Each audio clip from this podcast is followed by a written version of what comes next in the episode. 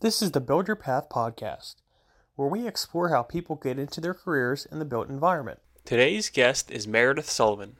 Meredith is the Director of Project Management, Design, and Construction at Loyola University in Maryland. She also has nearly 20 years of experience in the industry. Today's episode of the podcast is brought to you by Shapiro and Duncan. Build the lifestyle you deserve.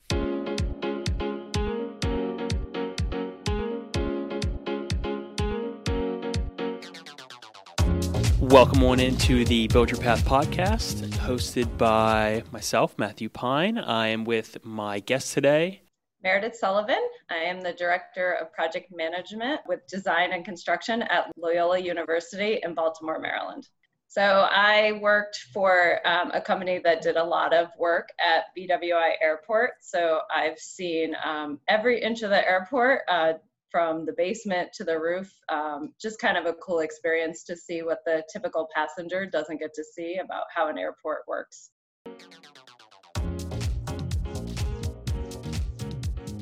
So, uh, Meredith, uh, we appreciate you taking some time out for the show. Yeah, thank you for having me. Absolutely. Uh, so, maybe if you want to walk through with our listeners, you know, how you got here, um, you know, what pathway did you follow in your early life to get to where you wanted to be? Sure. So my background is um, as an architect. I've been working in architecture on the uh, public side for the last 20 years. I just recently uh, came to Loyola University to work on the owner side of the table. So it's a little bit different, um, but I'm still working with the same contractors and architects and people and still in Baltimore, which is great. Um, so yeah, so from a very early um, point in my life, I said I wanted to be an architect. I don't know where it came from, um, but my high school had some computer aided drafting and model building classes, and my mom said to me, "Well, why don't you take these classes and see if this is something you really want to do?" Uh, so I feel fortunate to have had that opportunity. I had a lot of friends early on in college who got into architecture and didn't like it, wasn't what they thought it was going to be, and you know, change majors and things. So I feel grateful that kind of my high school gave me that exposure. Um, I also knew someone who um, had a connection. So in high school, I spent some time with an architect and in their business, just trying to understand what they did. So um, it was great. So I went to Virginia Tech. Um, I took, I have a bachelor's of architecture, so you need to pass a licensing exam to be an architect, and there's two degrees. You can either have a Bachelor of Architecture, which is a five year program, or you can go on and get your master's for six years. So um, I took the five year route, one less year sounded good, especially from a financial standpoint, um, you know, being in college for five years versus six. Um, and then I graduated in 2000 from Virginia Tech, and I got licensed in 2009. At that time, I had to take seven different exams. Um, they're forever changing the format, but um, you have to pass a number of different exams. Um, in architecture, we're kind of have to know a little bit of everything. So I had to pass an exam in MEP. Um, I had to take two structural engineer um, engineering class uh, tests and I had to take a site planning kind of civil engineering test as well. So because we are typically architects are the prime contract holder, all those other consultants report to us. We need to know enough to be dangerous. So a little bit about everything. you know, on the architecture side, um, maybe you can explain to our younger listeners if you've worked with this uh, program, if you worked with, you know, uh, Revit or AutoCAD, can you explain what that is? Sure. I started my career working in AutoCAD. Um, Revit was on the scene a little bit, but it probably didn't gain popularity till about a decade ago. Mm-hmm. Um, when I went to work for a firm in 2008, they were doing everything in Revit. I had had some Revit experience, but um, not a whole lot. so I did take a class at that point because I needed to know it a little bit more. Um, my position at that point, I was doing a lot more project management and business development and proposal writing. So I wasn't using Revit every day, but I wanted to be able to get into the models and, you know, do some basic tasks. At that point, I couldn't, you know, model a building from scratch or draw a wall section to save my life in Revit but I knew enough to add notes, to move things around, to tag doors, you know. So those were the type of tasks that I was doing in Revit. Um, Revit has some amazing capabilities and there's a lot of add-ons. Um, you know, you could export your model. There's some great rendering softwares. So as a tool, a lot of a lot of people can't read 2D drawings, and so to have that 3D capability and then to be able to render materials and furniture and people, it just really brings a project to life in a really different way. So, has there anybody in your life been a, a mentor to you, would you say? Yeah, I've had a number of different mentors through the years. I feel like, um, you know, there's not one person in particular that sticks out, you know, that's been there the last 20 years, but you know every firm i've worked for um, you know architects it's a very collaborative nature. So there's always um, people there to support you to ask questions of. And then as you get more on the construction side when you're out in the field um, i've had some really great contractors that have really taken the time. And if i'm out in the field you know obviously nobody knows everything and taken the time to explain to me what they're doing why they're doing it what the overall effect is so I think, um, you know, kind of making friends along the way and asking all those questions are the way to learn and grow and develop your career. Um, it's especially getting out of the office as an architect. It's one thing to draw something on paper, and even if you're drawing it 3D, you can see how it comes together. But um, really walking a construction site and seeing your details being implemented in the field is the best way to learn. So, what do you see as some of the more uh, pressing issues facing our industry? Yeah, unfortunately, right now, um, since I got to Loyola, I'm dealing with a lot of COVID planning, which mm-hmm. um, is not the most exciting thing, but absolutely necessary. It's also a little challenging because we don't know enough, and you know we're constantly changing what we're doing. But we've had a huge focus this summer on upgrading air handling units, filters, um, putting in UVGI in high density spaces. Unfortunately, we made a late decision not to bring students back to campus this semester. Um, so hopefully they'll be back in January. Um, we, we put um, we put some modular classrooms on our field. The idea was, you know, we're trying to limit the class sizes. That's not the best way to learn. Um, we have a new building under construction now, and the whole idea is it's a student based collaborative learning center. So we want people in there, we want them meeting and, you know, close proximity and interacting. Um, so hopefully by the time that building's complete next year, we will be in a little bit more normal situation where the concerns that we have now um, are lessened or don't exist, and we can use that building as we've envisioned. Uh, the other big thing, of course, is sustainability. We hear a lot about climate change and you know the impact that the built environment has on that. Um, we all play a part in it, and we need to think really critically. You know, it's great to build a new building, but you know, if you can renovate a building, it's inherently green. There's a lot of mm-hmm. resources mm-hmm. and things that you are saving by reusing that building and you know there's a lot more creativity that comes into play. I think a lot of architects will say yeah doing a new building is great but the challenges of retrofitting and renovating are much different and use our skills in a different way. And i think people welcome that challenge. And from a sustainability point it's a little bit more challenging to do you know to get a LEED certified existing building. There's also a lot of i am well ap certified so it's it's a sustainability um, measure, but LEED really focuses on the building.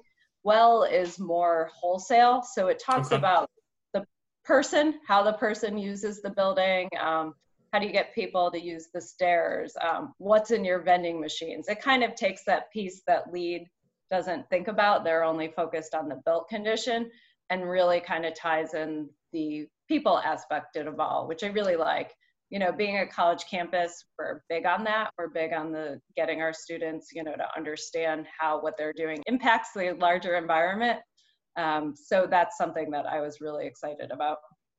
Great. Yeah, I know uh, a lot of people hear LEED certified and they don't necessarily know what it means. So yeah, and you're seeing a big push, especially like um, I did a lot of work in public school systems, and the public school systems if you accept state money in the state of Maryland, you have to get LEED silver as a minimum. Mm-hmm. Um, and a lot of school systems are pushing back. They think they're spending a lot of money on, you know, stuff above the ceiling, things you don't see. Mm-hmm. And they rather just design a high performing building that maybe isn't necessarily LEED certified and put the money more towards things that they feel are more beneficial to students. Would you say has been the most unique or the coolest thing that you've done in your career? I feel like I've had um, every end of the spectrum. I started my career at a 300 person firm in Northern Virginia. Um, it wasn't my favorite job, but you know, it was, a, it was a way to kind of see large scale projects, really kind of ingrain yourself into a professional world and having to deal with lots of different personalities and people. So that was an interesting experience. I left there and went to work for a firm for a number of years who did a lot of food service design. So um, my claim to fame is I just moved to Maryland. I had designed about 30 something Panera breads in the state of Maryland. And my whole like understanding of Maryland geography for a long time was based on where I did a Panera bread. Right. I remember going places and saying, "Oh, that's where California, Maryland is. I did a Panera here." um, you know, that was a mid-sized firm, which I really enjoyed. It gave you the opportunity to get to know everyone pretty well, um, and really, the projects were smaller, which was nice. You know, a lot of times um, you're doing these big-scale projects that can last three years, four years, five years. Um, mm-hmm. so to be able to see a project from start to finish in 12 or 18 months is huge. I felt like for developing my career and my understanding of this field. So I feel fortunate. I've had a lot of fantastic experiences. So what's it been like for you to, you know, broadly to work in the construction industry? What are your favorite aspects of it? I love this part of the reason I love what we do is because every day is different. You know, mm-hmm. you never sit down and do the exact same thing every day. And the fact that, you know, you get to go out to a construction site and really see what you had on paper come to life is very exciting. And then there's the challenge of construction. Um, you know, what we conceive and what we draw on paper doesn't always work in the field.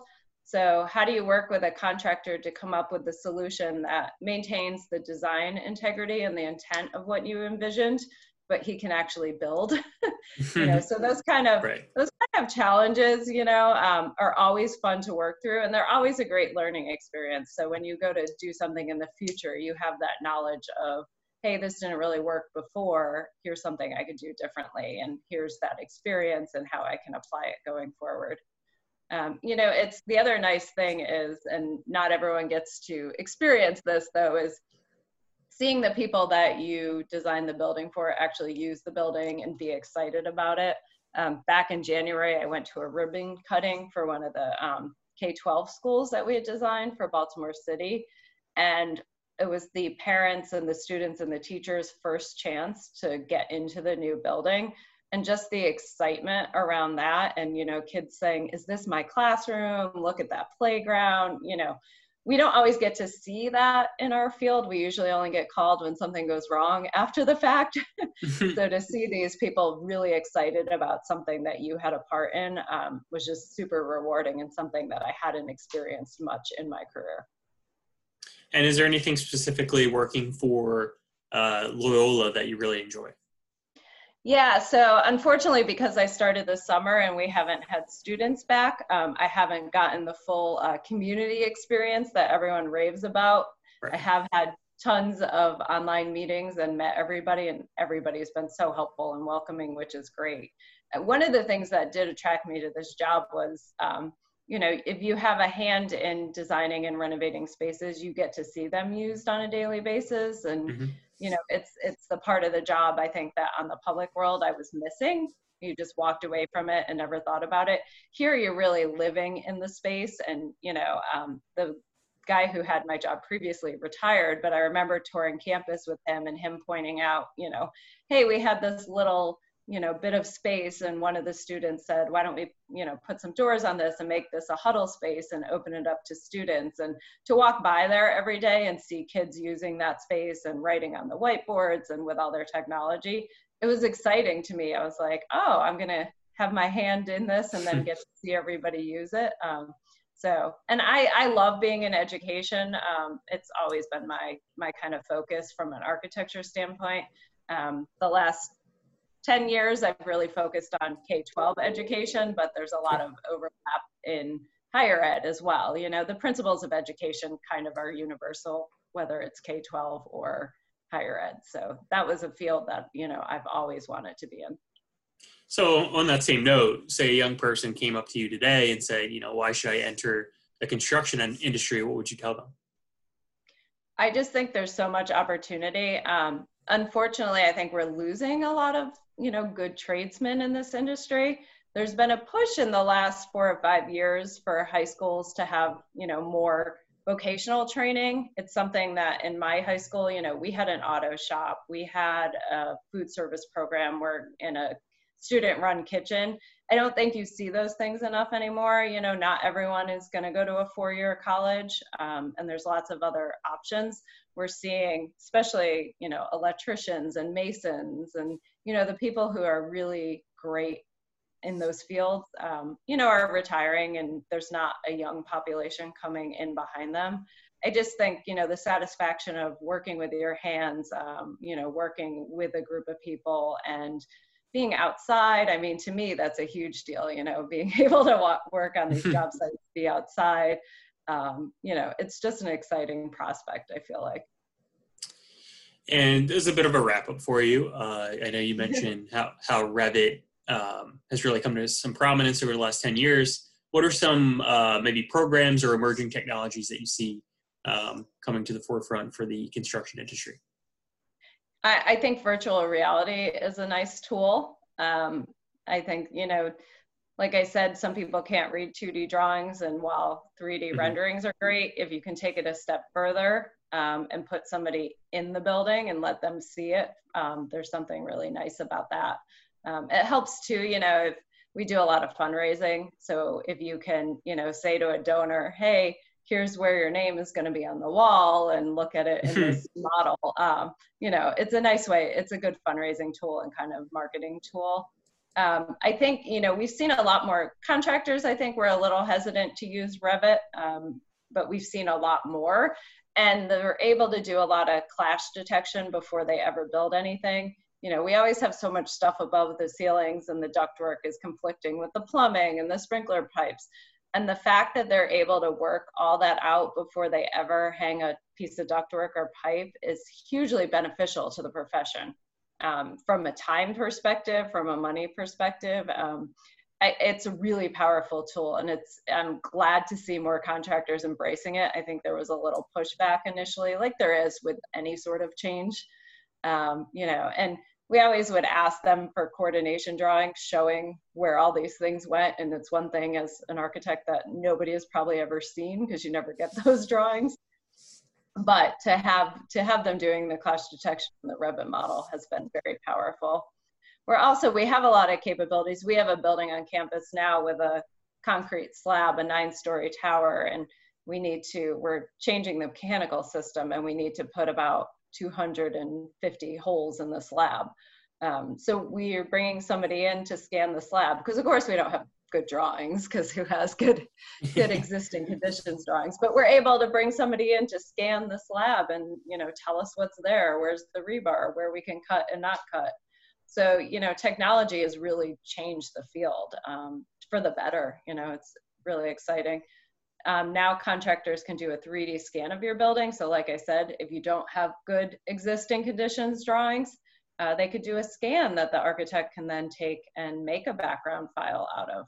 So you don't have to be out there for weeks measuring every little thing, you mm-hmm. know, and you never get it completely right. So yeah, there's a there's a lot of powerful tools, and it's um, an exciting development in this field to see more people leveraging them. Great. Well, uh, we certainly appreciate your time, Meredith. Yeah, thank you so much. Um, I'm excited to follow your podcast. I listened to a few of them, and it's been very. Uh, it's nice to see what other people are doing, especially in this area. Great. Well, uh, we appreciate your insight. Thanks so much. Thank you. If you want to learn more about Build Your Path podcast or the built environment overall, go ahead and visit buildyourpath.org. Another big thank you to our guest, Meredith Sullivan from Loyola University. Once again, this episode was brought to you by Shapiro and Duncan. Build the lifestyle you deserve. Build Your Path podcasts are produced by the Maryland Center for Construction, Education, and Innovation. I'm Matt Pine. Thank you so much for listening, and we'll talk to you soon.